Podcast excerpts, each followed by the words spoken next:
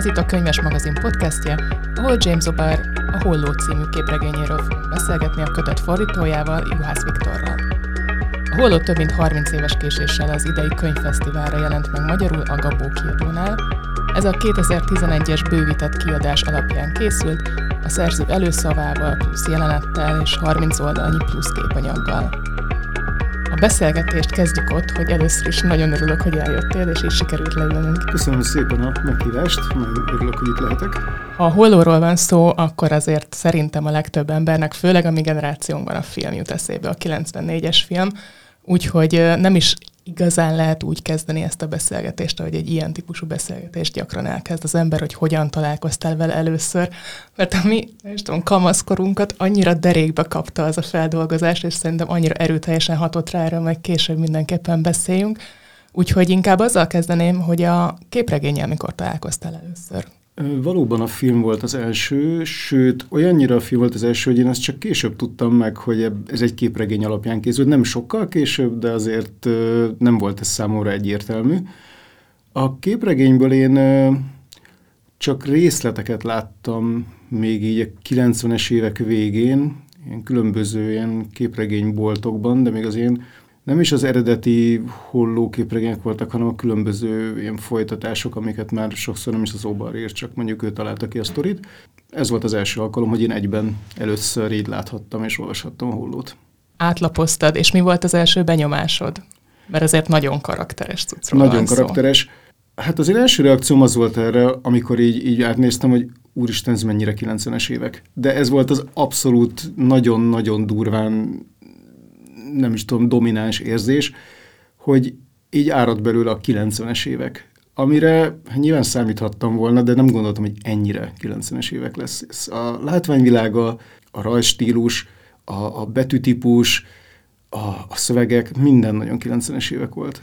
90-es évek olyan értelemben, hogy milyen volt akkor kamasznak lenni, és ez hogyan hatott ránk, vagy uh, majd fogunk mindenképpen beszélni arról, hogy milyen hatások érték a képregényt, mert ez nagyon-nagyon erős benne, az irodalom, a zene, meg ilyesmik, de tényleg, hogy kinyitja az ember, nekem az első, nem is tudom, ötletem, vagy, vagy, vagy ilyen impulzus az volt, hogy te jó ég olyan, mint hogy egy alternatív szentment néznék. Ami ez azért is vicces, mert hogy ugyanabban, a, ugyanabban az évben adták ki mind a kettőt, 89-ben. Valóban. Na, ez például nekem így, így eszembe sem jutott. Nekem az elsőprő érzésem az volt, hogy úristen, ez az én ilyen 18 éves angstos, ilyen gót zenéket, meg, meg industriális zenéket, meg ilyen sötét zenéket hallgató énem van itt. Tehát nagyon ijesztő volt, kicsit, mintha visszanéztem volna a múltba. Nagyon érdekes szempont az is, majd ez is, ez még mind a leadnek, a bevezetőnek a része, tehát ez is szóba fog kerülni, hogy hogyan öregszik ez a képregény, mert ez az első benyomás, de azért szerintem ez ennél bonyolultabb. Nagyon röviden, hogyha összefoglaljuk, hogy miről szól, a, a sztoria az nagyjából az is a nagy vonalakban, mint a filmé, hogyha azt valaki látta, akkor az körülbelül nagyjából passzol megölnek egy fiatal párt, Shellyt és Eriket, és a fiú Erik lehetőséget kap egy ilyen természetfeletti módon, hogy a halálból visszatérve bosszút állhasson azon a bandán, akik nagyon csúnyán végeztek velük. A filmhez képest más, hogy a képregényben Erik sebezhetetlen, Egyenként leszedi a bandának a tagjait, és itt aztán majd lesznek változások. Ugye a filmben az hatott, hogy szerencsétlen Brandon Lee egy, azóta sem derült ki szerintem pontosan, hogy pontosan hmm, hogyan igazán, került az a golyó abba igen, a, az egyik pisztolyba. pisztolyban volt lőszer, és közvetlen közelről lelőtték szegényt. Igen, a, az a, ha jól tudom, az a színész, aki a mókást igen, a, igen. a filmben, és akkor emiatt át kellett szabni az egésznek a forgatókönyvét, és így kapott egyébként, én ezt nagyon nem bántam kamasz meg egyetemista lányként, hogy Michael Winkot kifejezetten nagy szerepet abban a filmben. A maga a képregény az egy ilyen, egy ilyen sormintaszerűen tulajdonképpen követi végig a banda tagjait, hogy változatosan és erőszakosabbnál erőszakosabb módokon hogyan végez velük Erik és utána tér vissza a sírba. De hogyha jobban belenézünk, és elkezdünk időt és teret hagyni, hogy leülünk a képregénnyel, meg még egy jó tával, ott azért itt nagyon nyersen, direkten, őszintén itt gyász van, gyászmunka van, az igazságszolgáltatás iránti ilyen vágybeteljesítés fogalmazódik meg itt a, a képregénynek alapjain, és hát egy, egy hatalmas szerelmi vallomás is tulajdonképpen a történet, mert hogy ennek nagyon erős uh, személyes háttere van a szerző részéről, és ezt légy szíves, akkor meséld el nekünk, hogy mi is ez. Erről én már akkoriban hallottam legendákat, már mint a 90-es évek vége felé, és nem tudtam, hogy ezek igazak, és így egyébként most már pontosan lehet tudni. Például ennek a kötetnek az előszavában is James O'Barr leírja, hogy pontosan mi történt. A személyes, tehát nem is tudom, hogy fogalmazzak, hogy a személyes indítatása, de ez meg egy kicsit olyan felületes erre. Szóval az egész abból fakad, hogy 18 éves volt O'Barr, amikor a mennyasszonyát egy részeg sofőr elütötte, és a mennyasszonya meghalt. Ő magát is hibáztatta ezért, mert hanem nem kérte volna meg arra, hogy hozza előtt, vagy vigye előtt való autóval, akkor nem lett volna ott a mennyasszonya, és így tovább, és így tovább. Tehát egy ilyen, egy ilyen igazi ilyen önmarcangoló spirálba került. Később, amikor ö, már seregben szolgált Németországban, akkor olvasott egy ö, egy cikket arról, hogy Detroitban egy fiatal párt brutálisan meggyilkoltak, a, és a, az eljegyzési gyűrűt elrabolták tőlük, és akkor ezt a kettőt így összekapcsolta, és hát a holló az az ő gyászfeldolgozása valóban, amire egyébként nagyon szomorú, de azt mondta jóval később, hogy abszolút nem működött gyászfeldolgozásként, hogy egyre csak dühösebb lett. És ez a harag egyébként csodálatosan mert művészi értelemben persze csodálatosan benne van a, a hollónak a, a jeleneteiben. Szerintem még a filmen is átüt, mert nagyon sok jelenet egy az egyben bekerült a filmbe ezek közül.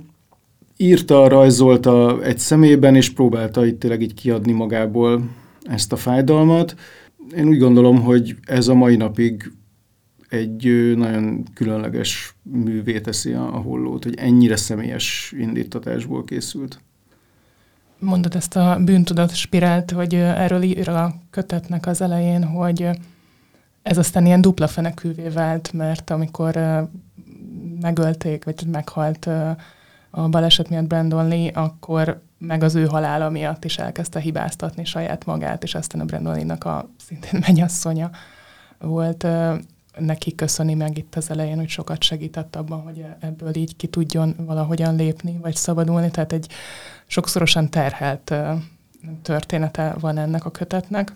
Igen, ráadásul a külön pikantériai dolognak, hogy nagyon, nagyon sokat hozzátesz a mítoszához az egésznek. Tehát, hogy a, a film legendája körül ott van Brandon Lee halála, amit, mint te is mondtad, mai napig nem tisztáztak egyértelműen, hogy mi történt, vagy miért történt, ezt lehet tudni, mi történt, azt, hogy most hogy lehetett ezt így összehozni, azt nem, nem, nem igazán sikerült megnyugtatóan tudtam tisztázni. A képregény körül ott van ez a, ez a halálos gázolás, amit egyébként én még a 90-es évek végén, amikor én találkoztam ezzel a történet, akkor én még úgy hallottam, hogy tehát, hogy ugyanilyen, tehát összemosódott a valóság meg a fikció, és én még úgy hallottam, hogy hát a, a rajzolónak a felesége ugyanúgy, ugyanolyan körülmények között halt meg, mint a, a képregényben Shelley, ami nem igaz. Természetesen ez is mutatja, hogy mennyire össze tudnak tényleg gabajodni ezek a különböző valódi, meg kitalált szálak, és a hollónak ez így ad egy ilyen nagyon, nagyon-nagyon sajátos misztikumot szerintem. Azt is, meg azon gondolkodtam, miközben olvastam meg utána is, hogy vajon, hogyha nem tudnánk ezeket a sztorikat, akkor működne ennyire erősen? Ez egy nagyon jó kérdés. Szerintem működne, de valószínűleg nem ennyire erősen. És hát nekem a film már hordozta magában a, azt a tragédiát, ami, ami, ami a Brandon Lee halála miatt így hozzá ragadt, de mondjuk a képregényről akkor még nem tudtam. Szerintem hozzáad mindenképpen, de nem hiszem, hogy ez az, ami miatt még a mai napig működik. Igen, annyit még érdemes egyébként tudni róla, hogy ez egy független kiadású képregény, tehát nem valamelyik ilyen giga, nem tudom, Marvel vagy DC, vagy ezek közül valamelyik adta ki, hanem egy ilyen kis underground Igen. kiadót talált magának Obár, és aztán különböző ilyen terjesztési próbálkozásaik voltak, mint hogy kiadtak egy külön albumot is, ez a Fear and Bullets, amihez így hozzácsomagolták a képregényt, tehát ennek azért volt egy kisebb káváriája, amíg eljutott így a nagyobb közönségig, de aztán már a, én olyan adatot találtam, hogy több mint 750 ezer példányban adták el világszerte, ami egy független képregény esetében tényleg nagy szám, és 2005-ben azt mondta Obár róla, hogy ez a akkor minden idők legjobb eladású független képregénye. Igen, én is ezt több helyen, több helyen olvastam szintén. A Caliber egyébként a mai napig létezik, és a mai napig szerintem pici, vagy hát sose lett ilyen gigász. A, szerintem a holló másik ami nyilván minket egyébként elkerül, de a holló korabeli legendáriumának szerintem most a képregényre gondolok, nyilván része volt az is, hogy ilyen, már-már ilyen, ilyen ö, fanzinként terjedt meg. Tehát volt, volt valami abban, hogy nem lehetett csak úgy besétálni egy nagy képregényboltba és ott megszerezni, hanem egy kis kiadó adta ki. A, szintén maga Obar is beszél erről a, ennek a nem tudom, definitív kiadásnak az előszavában, hogy milyen milyen amatőr körülmények között készült még ez eredetileg, hogy azt se tudták pontosan, hogyan készülnek a képregények, hogyan, hogyan működik ennek a technikai része, ezért rengeteg jelenetet nem is tudtak kinyomni, egyébként ezek szerepelnek ebben a definitív kiadásban. A régi rajzok alapján, vagy maguk a régi rajzok feljavítva, vagy még egyszerűen csak abban a formában, hogy megrajzolt őket. Tehát, hogy ilyen, ilyen igazi jó értelemben amatőr kezdeményezés volt, ami szerintem megint sokkal jobban hozzátesz, mint hogyha kijött volna mondjuk a, mint a Sandman így a, a Vertigónak a, a, az égisze alatt, akkor is szerintem akkor is sikeres lett volna, de, de hogy, hogy igazából valamilyen szinten ez egy szuperhős képregény, tehát egy, egy halhatatlan halhatatlan bosszúállóról szól, aki rendet vág a bűnös városban, ami azért tényleg egy ilyen most tudom, ilyen batman ötvözzük a, nem tudom, bármelyik Marvel szuperhőssel, és van jellegzetes kosztümje, van jellegzetes stílusa, tehát hogy mindenképpen, mindenképpen lehetett volna ez mainstream is, de szerintem pont ez az ilyen kicsit most tényleg jó vett amatőrizmus, az azt tippelem, hogy az akkoriban tényleg úgy, úgy terjedhetett, hogy emberek ajánlották egymásnak vagy kézről kézre járt, vagy fénymásolták, vagy nem is tudom, és fekete-fehér a képregény, szóval ezt akár meg is lehetett csinálni. Nem tudom, erre semmi információm nincs, de az én képzeletemben, mert a 90-es években állunk, nem létezett ez a fajta képregény kultúra, ezért nem tudom, hogy Amerikában hogy nézett ki, de szeretném így elképzelni, hogy így egymásnak adogatják, hogy fú, ezt nézd meg, itt megölik a srácot, és visszajön, és, és bosszút áll, és fú, de menő, meg milyen véres. Ami szerintem nagyon erős benne, az az, ahogyan a, amilyen ilyen pőre csupasz nyers módon közszemlére teszi a saját gyászát és fájdalmát az alkotó, illetve a, az Erik figura. Tehát, hogy ez az egész gyászfeldolgozási folyamat mennyire erősen ott van, és ennek a dű fázisa különösen. És aztán, hogy valamennyire eljut a végén a a, a, a beletörő, nem is beletörődés, egyfajta fel, feloldozás, Fel, önfeloldozás, igen. Lép.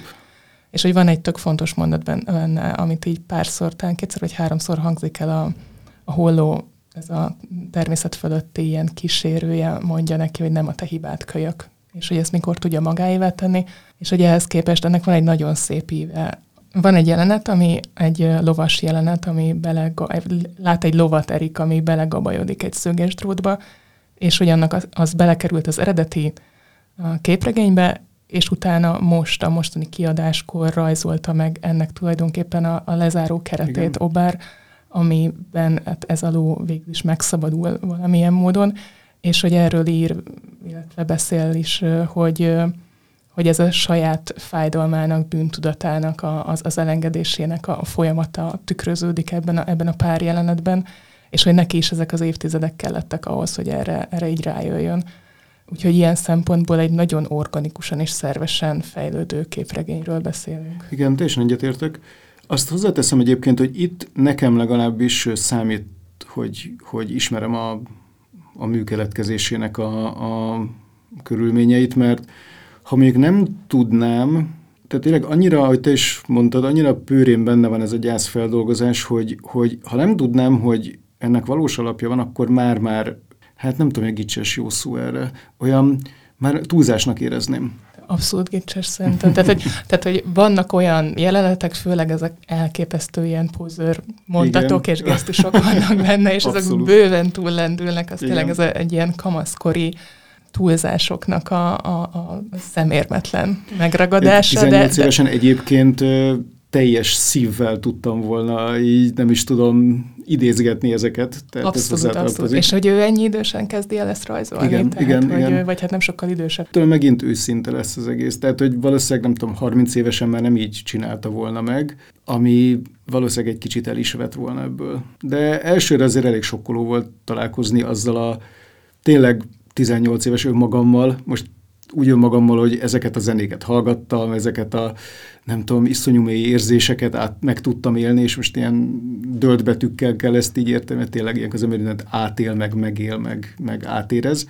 És ez, ez gyönyörűen, gyönyörűen benne van. Ettől függetlenül úgy gondolom, hogy most is működik egyébként. Nekem mindenképpen egy ilyen, egy ilyen kettős látást azért adott ez a, ez a, ez a képregény. Nyilván a cím miatt automatikusan, pláne itt a könyves magazinnál meghívja a Pónak a holló versét. Ez a, ez a képregény, úgyhogy így frissen újra olvastam a verset, és, és így feltűnt benne, hogy ott, ott is ugye megjelenik a gyász, a narrátor az elbeszélő, éppen a, a kedves egy gyászolja, de hogy ott az egész egy ilyen nagyon fátumszerű, sorsszerű elrendeltetett, tehát tulajdonképpen az egy passzív gyász, az csak tudomásul lehet venni, és ugyan küzd ellene, meg próbál valamilyen menekülő utat találni, amiket a, ez a madár ugye a sohamárral így pontot ez a végére, hogy itt, itt már pedig nincsen, nincs exit, nincs kiárat, itt szembe kell nézni a halállal és az elmúlással és a veszteséggel, és hogy ehhez képest a képregény viszont egy nagyon aktív nagyon aktív gyász, ezt a dűfázist mutatja be. És ez is szerintem annyira erős benne, hogy tényleg van ennek ez a, megint csak ez a kamaszkori, vagy ez a, nem is kamasz ez már, de tényleg a fiatal embereknek a, még amikor nincs tapasztalatod igazából sok a világról, de pláne, hogyha egy ennyire brutális életesemény történik az életedben, mint hogy elveszíted a, a mennyasszonyodat, hogy van ez a nagyon erős vágyunk, amivel szerintem nagyon sokan tudunk azonosulni. Lásd, mennyire népszerűek voltak a, a Tarantinónak a Django elszabadul, vagy a Becstelen Brigantik, amik ugyanerre a vágybeteljesítésre épültek, hogy azt akarjuk, hogy legyen igazság a világban, és a bűnösök azok bűnhődjenek meg. Igen, és uh, itt hozzá tudnám tenni azt is, hogy bár erről én így nem találtam konkrétan információt, de tehát a, a 89-es képregény, a 80-as évek nagyon erősen tehát a 80-as évek akciófilmeiben ez a, ez a bosszúálló tematika, ez azért nagyon, nagyon erősen benne van. Ráadásul iszonyan erőszakos módon. Tehát ott van a, a, a Rambótól elkezdve a, a bosszúvágy sorozaton át, rengeteg. Tehát ez, ez igazából kicsit számomra ezeknek a filmeknek a, a természet fölötti feldolgozása, ahol ugyanúgy egy, nem tudom, kam, kam, kamionnyi lőszert pufogtatnak el, meg minden létező eszközből halálos fegyver lehet, és miközben a, a főhős így rendet vág bűnözők között, mert kifejezetten bűnözők vannak. Nagyon erős ez a tematika is, hogy, hogy ami egyébként a 80-as évek akciófilme mindig, mindig ott van, hogy a, a nagyváros az egy ilyen bűnös hely, minden, mindig, mindig éjszaka van, a sikátorban gőzölög a csatorna, fedél alól így a, a, a gőz, szemétkupacok, hajléktalanok, szakad az eső, és akkor ott van a, a hős, aki az ebben a bűnös városban uralkodó gazembereket így rendre, rendre, rendbe rakja, és így hát visszahozza valahogy az igazságot és a rendet. És hát ez a hullóban egy, egy tehát lehettek volna ezek a karakterek igazából bárkik, de nyilván itt bűnözők, van egy bűnszövetkezet, annak van egy vezetője, és szépen, szisztematikusan, ahogy te is mondtad, így a Eric Draven így végig aprítja egy a ranglétrát így szépen lentről fölfelé. Szóval én még ezeket a filmeket is látom benne. Abszolút annyira, hogy uh, ugye ezt lehet tudni, hogy ez sok film fel is dolgozta, ez a 70-es évek New Yorkja, az egy, mint a, a metropoliszoknak egy ilyen csúcs kategóriája, az egy rettenetes hely volt, Igen. és iszonyatosan magas volt a, a, a, a bűnösetlen bűncselekményeknek a száma, ugye kezdve a taxisofőrnek a 76-os hát bemutatásával, és utána, amit viszont én találtam, hogy amire, amit direkt hatásként szoktak emlegetni a holló képregény kapcsán, az a 80-as éveknek a neonoár hulláma. Tehát, hogy ott egészen sok a, a, ide sorolják egyébként a Blade Runner-t is, de a, a Kék Bársonyt, akkor a Manhunter-t, a Élni és meghalni Los Angelesben, ahol ugye a, a noir filmeknek egy ilyen újra gondolásá keretében ezek is nagyon sötétek, sokat esik az eső, egy bűnös, piszkos nagyvárosban vagyunk, ahol azért a, a jóságért meg kell fizetni, Igen. és igazából azok a, azok a nagy túlélők, akik valahogyan a a bűnös életet élik, és ennek megfelelően antihősökkel találkozunk, és hát azért Eric Draven is itt a, az antihősnek egy ilyen szuperhőssé. Igen, ő abszolút ant, nem antihős. változata. Aki el is ismeri ezt, hogy itt a tűz, tűzzel kell a tűz ellen harcolni, és ez, ez, ez van, pedig ő csak egy... Hát igazából sose derül, hogy ő pontosan micsoda a képregényben, a filmben zenész, itt igen, ilyen igazából azt lehet tudni, hogy egy ilyen teljesen átlagos fiatalember, aki valószínűleg ezermester, mert van, van egy olyan sztori, ahol például így megbütyköli a, a szomszéd bácsinak az autóját, tehát ez a teljesen átlagemberből lesz gyilkológép tulajdonképpen, ami szintén így a noároknak a, a egyik jellemvonás, hogy ilyen átlag emberek kerülnek ilyen mocskos helyzetekben, meg egyébként maguk a mellékszereplők is, tehát hogy a drogos anya, aki elhanyagolja a lányát, az, azok az ártatlan járókerők, akik így bele-bele keverednek ebbe az egészbe. De egyébként valójában nagyon sok átlagembert nem látunk ebben a történetben, mert Eric Draven látjuk, és a, és a, a bűnözőket, akik elég széles skálán mozognak a pitiáner, drogos, nyomorultól egészen a bűnbanda vezetőjéig, akiként itt nincs is annyira kidolgozva. Mondtad Michael Winkotot, aki nekem is nagy kedvencem a 90-es évek karakterszínészei közül, és ő parádés a filmben. Top Dollar itt kicsit erőtlenebb szerintem, tehát a filmre felgyúrták. Sokkal, sokkal. Itt a N plusz N igen, bűnöző. Igazából talán csak az utolsó, az a T-Bird van rendesen kidolgozva igen, a képregényben. Ő, ő egészen sok időt és teret kap igen. arra, hogy jól megutáljuk, hogy egy mennyire romlott, igen. és vele gonosz figura. Igen, és ez is egy ilyen noáros elem, hogy, hogy, hogy a bűnös város mindenkit összemocskol, és és igazából nincs is, nincs is kiút. Tehát a, én talán neonoir hangulatot leginkább ebben látnám, hogy nincs, nincs kiút, mert tudjuk, hogy a bűnözés úgyis újra termeli magát. Itt is a rendőrök ilyen gyakorlatilag lábjegyzetek a történetben. Nem, oszt, nem oszt orosz, hogy van rendőrség, tehetetlenek, igazából sopánkodni tudnak azon, hogy jaj, de szörnyű, még történnek és ö, aki egyáltalán bármit próbál tenni, az is tehetetlen. Szóval ez, egy, ez szinte egy elég erősen noáros ö, elem. Ha már noár, ugye ott a, a mindig a vizuális eszköztár is nagyon hangsúlyos, és hát ebben a képregényben aztán végképp tényleg itt a, a feketének és a fehérnek az árnyalatait látjuk, ö, meg is a variációt erre a kelléktára, és olyan szempontból is, hogy itt megint a, az organikus, tehát ez a fajta szerves fejlődés nagyon-nagyon erőteljesen látszik a képregényen, hogy gyakorlatilag rajzolni szerető amatőrből hogyan válik valaki tapasztalt, rutinos profi rajzolóvá. És ez, ez, ez nagyon igen. furcsa egyébként, én ezt nem tudtam, és emiatt nagyon fura volt lapozgatni a képregényt, hogy zavarba ejtő volt időnként a, a, az amatőrizmus, és mm. a mhm. következő oldalon meg egy elképesztően profi, nem tudom, képkivágás és anatómia.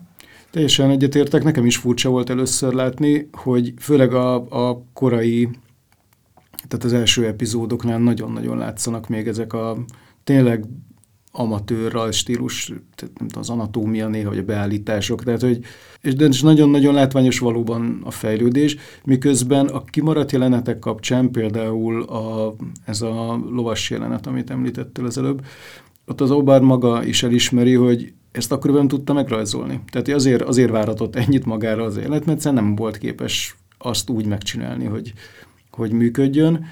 De én ezt csak utólag, mert a fordítás után olvastam valahol, hogy tehát Obarnak egyébként egy meglehetősen szerintem eléggé hányattatásokkal teli élete van, volt, most már remélhetőleg nem, de hogy ő, ő árvaházban nőtt fel, tehát itt teljesen egyedül, így csak a képregények jelentettek neki menedéket, és ő konkrétan, hogy jól emlékszem, hogy zsírkétákkal kezdett el rajzolni, tehát egy teljesen önmaga autodidakta módon tanult meg rajzolni. Én, aki egy pálcika embert nem tudok lerajzolni, így egyszerűen iszonyan tisztelem azokat az embereket, akik így önerőből eljutnak bármeddig egyébként, tehát utólag meg is követtem Obart, hogy hogy jövök én ahhoz, hogy az anatómiai anatómiai hibákat vagy az beállításokat nehezményezzem, mert szerintem ebből a szemszögből meg egészen zseniális.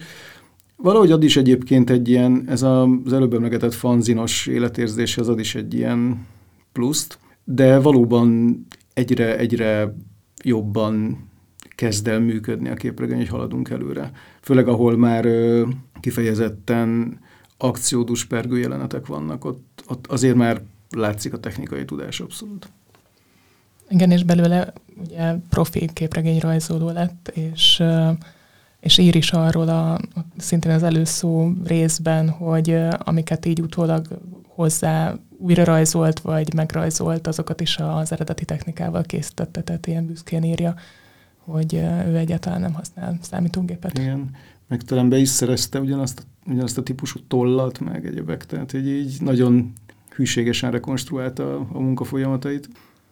Egy kicsit még beszéljünk arról, hogy mi az a közeg, amiben megszületik ez a képregény, mert ez egy nagyon izgalmas időszak, és uh, itt megint elővenném a sandman amit ugye Neil Gaiman írt, és uh, ez azért is uh, szép itt, mert te vagy Neil Gaimannek az egyik magyar fordítója, például az amerikai isteneket, azt a, azt Viktor fordításában olvashatjátok magyarul, de novellákat is fordítottál, és uh, ugye több rajzolóval dolgozott a, a Sandmanen, de hogy ott is egy külsőre sok hasonlóságot, nem véletlenül sok hasonlóságot mutató uh, álom figura, Morpheus figura a, a főhős, és neki is van ugye egy nagyon fontos hollója, vagy ő varjú, nem is tudom.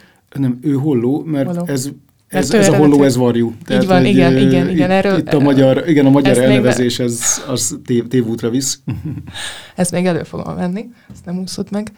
Viszont um, Szép Eszter volt a vendégem, amikor a Sandben Netflixes feldolgozásáról beszélgettünk egy kicsit, és ott ő sokkal alaposabban és profibban elmondja, hogy, hogy hallgassátok meg azt a podcastet is, amit itt most nagyon röviden összefoglalok, hogy ez a 80-as évek, ez a a képregénynek egy nagyon izgalmas felfutási időszaka, mert ez az az időszak, amikor, tehát itt ez a, a posztmodern topzódásában vagyunk a különböző műfajoknak, műnemeknek az egymásra hatása, az egymásra felelgetése, és a Batman ekkor gondolják újra, tényleg a, a, a Sandman ekkor jön ki, és tehát ez egy nagyon-nagyon kreatív időszak, ez egy olyan időszak, amikor nagyon sokan például Európából képregényesek, főleg Angliából átmennek az Egyesült Államokba dolgozni. Tehát egy, egy ilyen csúcs, egy ilyen robbanás, ami, ami azóta is azért nagyon megtermékenyítően hat.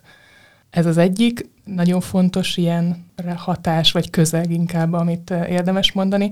A másik a filmes, amit már ugye említettünk, hogy itt a, ez a bosszú tematika mennyire fontos, ez a neonoir hatás mennyire fontos, és akkor szeretném, hogyha egy kicsit belemennénk ebbe az irodalmi és zenei vonalra, mert most sajnos a hallgatók nem látják, de hogy így végig egy sticky notoztam a kötetet, hogy hány irodalmi utalást és idézetet találtam a könyvben, csak úgy, hogy így az első olvasásra, ami feltűnt, és hirtelen elfelejtettem megszámolni, de szerintem ez ilyen, nem is tudom mennyire, ilyen 15 legalább. Sok, mondjuk most, hogy így látom a, tényleg így a, a becsúsztatott, egy beragasztott ö, ilyen jelölőket, így tényleg nagyon sok, mert hogy menet közben is feltűnne, ezeket mind meg kellett keresnem, hogy mondjuk én nem, nem érzem magam arra kvalifikálva, hogy Baudelaire fordítsak, de szerencsére ezt nálam sokkal tehetségesebb emberek megtették már.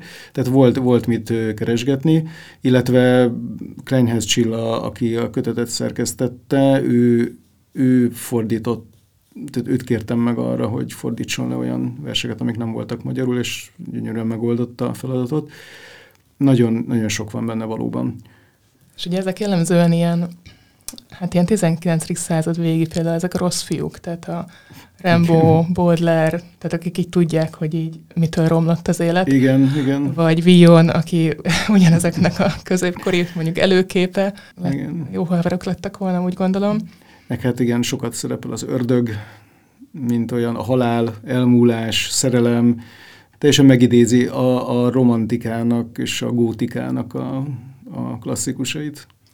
És annyira, hogy az elhunyt megerőszakolt és meggyilkolt barátnő, illetve mennyasszony Shelley névre hallgat, és azt írta Obár, hogy ezt a Mary Shelley-től vette ezt a nevet, illetve Erik nevében pedig az Operaház fantomjának az Erikét vélik felfedezni, mert talán ő maga is igazolta ezt. Azt hiszem, igen.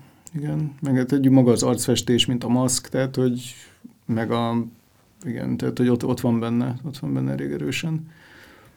És a másik, ami akkor így az irodalom mellett, ami nagyon-nagyon erős, és, és tulajdonképpen már túl is nő a képregényen, ez a zenei világ, a zenei hatások, és az, hogy maga a képregény milyen zenei, uh, hát legendát, nem is tudom, inspirált. Erről mesél, légy szíves. Maga a képregény is tulajdonképpen zenei legendákból inspirálódott először, és itt a Szentmenes párhuzam azért is nagyon jó, mert tehát a, a Eric Draven figurájában ott van Robert Smith, aki a The a, a, az énekese, és a szövegírója, és, és, és, és frontembere, és mindene. És a Szentmerre is nagy hatással volt ez a tehát maga a jellegzetes hajviselet, az a, a festett arc, tehát hogy, hogy, hogy a, a szomorú, a szomorú elmúlásról lamentáló, elmúlásról lamentáló karakterekhez így nagyon passzolt a Robert Smith féle image, és a, a hollónak pedig kifejezetten nagy előképe vagy hatása a, a Cure és a, a Joy Division, mind a kettő. A Joy Division az, az már önmagában egy meghatározó elem. Nagyon rövid ideig létezett brit zenekar, akik, aminek a, a, az énekese öngyilkos lett, 21 évesen, nagyon-nagyon fiatalon. Tehát ez, ez már a Joy Division körül is van egy ilyen, egy ilyen sötét, sötét hangulat, és akkor nyilván ott dalszövegekről, meg a, a, a, számok, a magukról, a, tehát a zenéről nem is beszélve, mert azok is nagyon-nagyon erősek, és erre még egy Joy Divisionra vissza fog térni egy gondolat erejéig egy picit később. Tehát alapvetően a, annyira erős hatása volt ö, ennek a zenei közegnek a hollóra, hogy, hogy, hogy Obar meg is idézi többször konkrétan. Tehát a, a fejezet címek, most ez magyarban nem látszik, de ezek például a Joy Division számcímek többször. De egyébként van egy pont, ahol azért véget érnek a behatások, mert ha jól emlékszem, akkor Obarvala azt mondta, hogy ő nagyon sokat hallgatta a korai Cure albumokat, miközben készítette a képregényt, de hogy ennyi. Tehát, hogy azért annyira mélyen nem, nem kell belelátni a kapcsolódásokat, mint amennyire mondjuk így utólag ezt már sokan belelettek, de az biztos, hogy mind a Joy Division, mind a The Cure, mind az egész ö, zene nagyon benne van, meg hát maga Eric Draven külső, tehát ez az egész arcfestés, ez a, ez a haj, a fe, hosszú fekete bőrkabát, tehát ez mondjuk a, a korai, és aztán azóta is persze, de a gót szubkultúrának ezek ilyen teljesen jellemző stílusjegyei. És van egy zenei utóélete a, a hollónak, mert a filmnek a, a filmzene albuma az, az Hát én megkockáztatom, hogy legendás, de én elfogult vagyok vele, mert ezt én tényleg így rongyosra hallgattam, én szó szerint, mert hogy még kazettán. Egyrészt hogy így a körbe záruljon, szerepel rajta egy Cure szám, amit ráadásul kifejezetten erre az albumra írta Robert Smith, ez a Burn. Szerepel rajta egy Joy Division feldolgozás, a Dead Souls, amit a Nine Inch Nails ad elő, tehát hogy, hogy teljesen megvannak ezek a vissza, visszautalások, és egy nagyon, nagyon-nagyon erős ö, album készült hozzá. Szerintem, tehát egyrészt annyira erős, hogy a mai napig, hogyha a film szóba kerül, akkor szóba fog kerülni a zene is. Mert mai napig vannak teljesen aktuális cikkek, amik ezzel foglalkoznak, hogy hogy mennyire nagy jelentősége volt ennek a filmzenalbumnak. Az én szempontomból mindenképpen, mert én ráadásul én a filmzene albumon keresztül ismertem meg magát a hollót, utána láttam a filmet, tehát nekem a zene volt legelőször. Szerintem sokan voltak ezzel így. A holló kapcsán nem lehet egyszerűen a zenét így kikapcsolni, nem csak azért, mert szám, tehát konkrétan szám szövegek vannak a képregényben, nem csak azért, mert inspirálta a zene, nem csak azért, mert hatott rá, meg utólag kialakított ki egy, egy, egy olyan soundtracket, ami, ami legendás lett, hanem azért is, mert így egyszerűen érezzük, hogy szerves része a, ennek a 90-es éveknek ez a fajta zenei stílus, és ez így lecsorog így a lapokról. Csak egy nagyon zárójeles személyes kis adalék ehhez, hogy ez a késő kamaszkor, korai egyetemista kor, amikor még abszolút nem volt pénzem, és, és agyba főbe másoltuk a, a, a CD-ket, meg a kazettákat, és ez a, ez a lemez az egyik első, amire úgy összegyűjtöttem a kis pénzemet, és megvettem, mert, mert hát súlya volt, tehát hogy annyira... Én láttam előtte a filmet, és, és azt hiszem, hogy mindig szerettem a, a, a filmzenéket, vagy hát időben nagyon sok filmzenét hallgattam, és tényleg ennek annyira erősen valahogy meghívta azokat a jeleneteket, azokat a hangulatokat, és hát ugye ugyanannyi idős voltam, mint amikor Obár elkezdi ezeket. Itt tényleg itt az életkort, ezt annyiszor szóba hozzuk, Igen. hogy ez valahogy elképesztően fontos, ezek a, ezek a felfokozott érzelmek, a, a felfokozott megélése a, Igen. a világnak, a tapasztalatoknak, az igazságtalanságoknak, Igen. Hogy, hogy hát kellett ez a lemez. Igen, én, én nem, nem tudom, hogy én, ha felnőttként találkoztam volna a zené, az albummal, akkor szerintem akkor is tetszett volna egyébként. A film kapcsán nagyon érdekes az, hogy én nagyon sok embert ismerek, akik nem 18 évesen találkoztak a Holló című filmmel, és abszolút nem értik, hogy én miért szeretem. Tehát, hogy de hát ez egy, sőt, már akkoriban is a, a, voltak például az osztálytársaim, akikkel én együtt néztem meg a filmet, ők egyáltalán nem értették, hogy utána igazi angstos 18 évesként én ott így magamba szálltam, és az élet mulandóságán elmélkedtem, ők meg így nem értették, hogy de hát ez egy ilyen teljesen középszerű, ilyen buta amerikai akciófilm, és mit busongsz itt ezen, és nyilván én, ahogy így, ahogy így Erik Dréver is mondta volna, én tudtam, hogy nem értenek meg, és átéltem, és ma már valószínűleg én is csak így néznék, hogy de hát, de hát most ez komolyan, tehát hogy így, ezen így, te most így magadba szálltál, de nem, nem tudom, ezt nem, nem, is, nem, nem, nem is bánom, nem is tudom leválasztani a hollóról.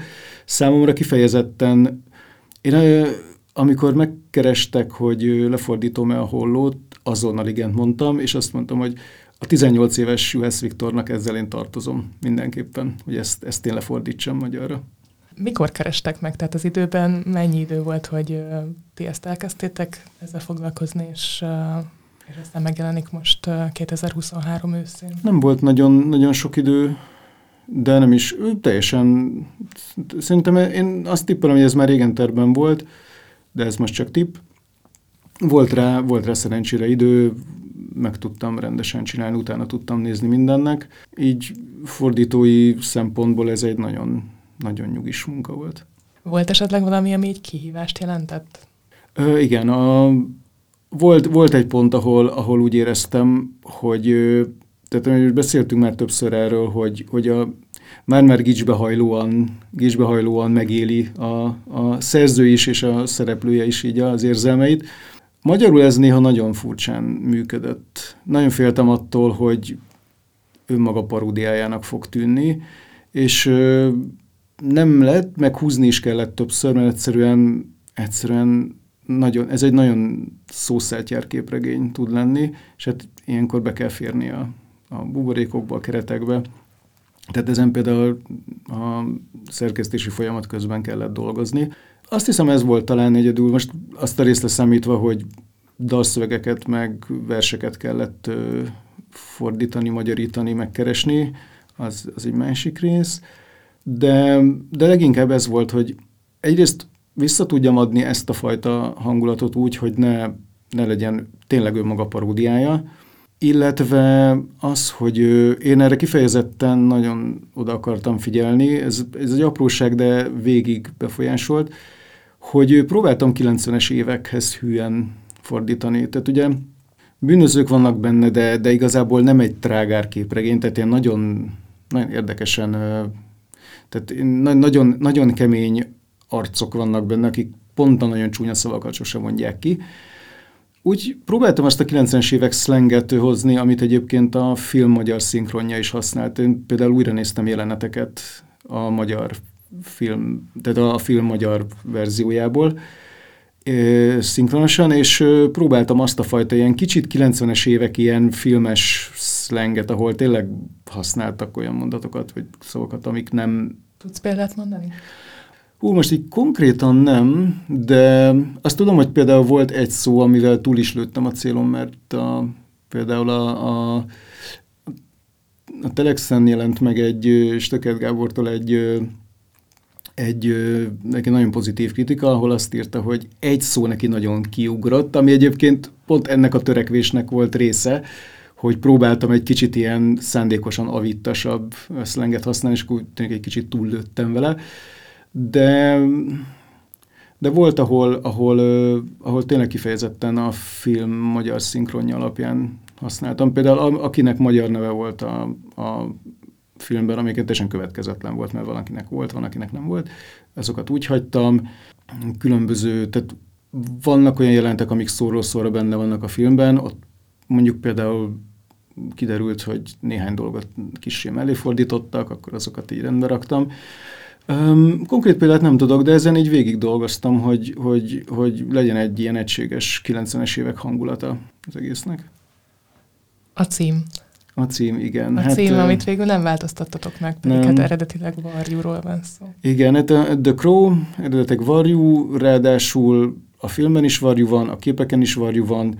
Különösen vicces elem még, hogy ebben a, ebben a definitív kiadásban van egy külön eszé a, ami hosszasan taglalja azt, hogy a holló, mint mit, mitikus és mitológiai figura, mint a jelentősége, milyen jelentősége van, ho, holtakkal, az alvilággal, egyebekkel, amihez nem szoktam fordítóként lábjegyzeteket fűzni, se itt muszáj volt beleírni, hogy egyébként ez sajnos innentől fogva a holló címmel ez nem lesz kompatibilis. Nem, egy pillanat sem merült fel, hogy megváltoztassuk a címet, tehát egyszerűen ez, ez magyarul a holló mindig is az volt, szerintem mindig is az lesz. Azt, hogy valaha miért, tehát 90-es években miért, miért hulló lett, én azt tippelem, hogy egyszerűen jobban hangzott, mint a varjú, és szerintem is jobban hangzik, ha másért nem, akkor nyilván a, a pó féle áthalások miatt, de ott meg tényleg holló van, itt meg varjú.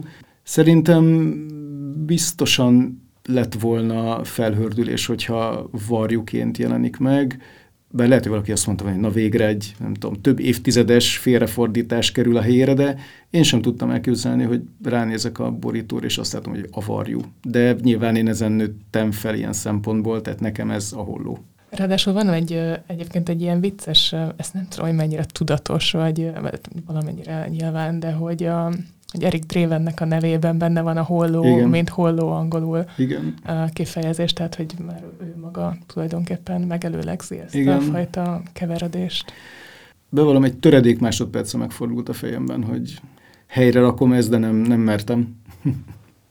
Tehát akkor igazából gyávaságról van szó.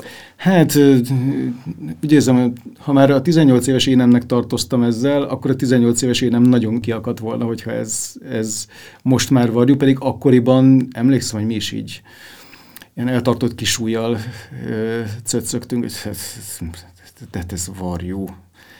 De most meg már annyira megszoktuk, hogy én legalábbis mindenképpen, hogy nem, nem tudok rá varjuként gondolni akkor majd ezt a labdát most tovább lökitek, a, vagy hát lökjük együtt a filmnek a fordító stábjának, akik ezeket a csodálatos magyar filmcímeket mhm. például ki szokták találni a szóviccekkel, mert hogy jövőre elvileg a jelenlegi tervek szerint jön az új feldolgozása, aminek a főszereplőjét most Bill Skarsgård fogja alakítani, akit például a Stephen King féle itt-ből a bohócot játszott a legutóbb, meg más horrorfilmekben is feltűnik gyakran, ami egy érdekes választás. Itt a mikrofonon kívül beszéltünk arról a Viktorral, hogy mennyire adta volna magát az Alexander, a másik testvér, aki nagyon ki van gyúrva, és egyébként a, a holóképregényben ebben is van egy szép átalakulás, tehát tényleg itt a, a testet is lehetne vizsgálni, hogy hogyan fejlődik a test ábrázolása, ugyanis a képregény végére egy ilyen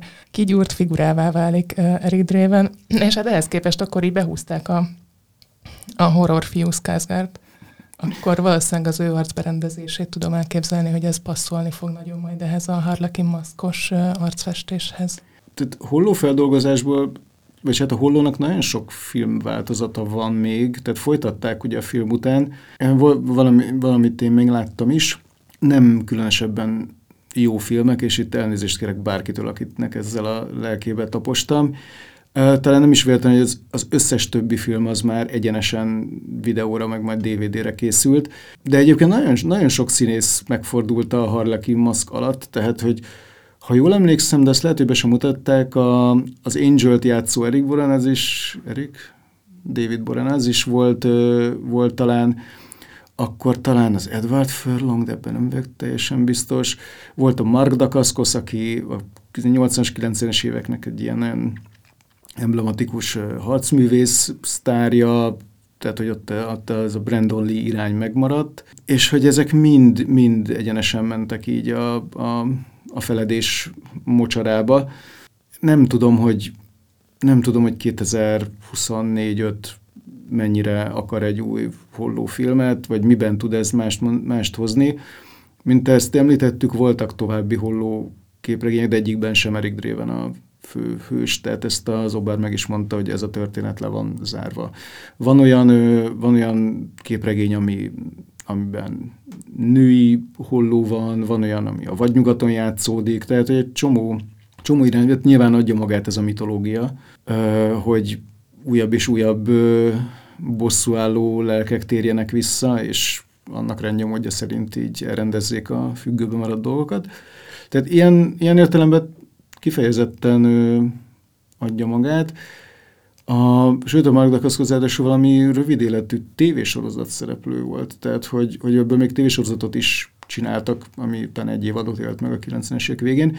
Tehát nem lep meg, hogy újabb ö, nekifutásra készülnek. Én abban nem hiszek, hogy ez bármilyen szinten, nem is tudom, tud az eredeti film fölé emelkedni, miközben az eredeti film is tényleg az egy, az egy olyan értelemben kultfilm, hogy látjuk a hibáit, nyilván a körülmények és az élet, akkor életkorunk tették ezt számunkra a kultfilm, és nagyon sok embernek nem lenne az.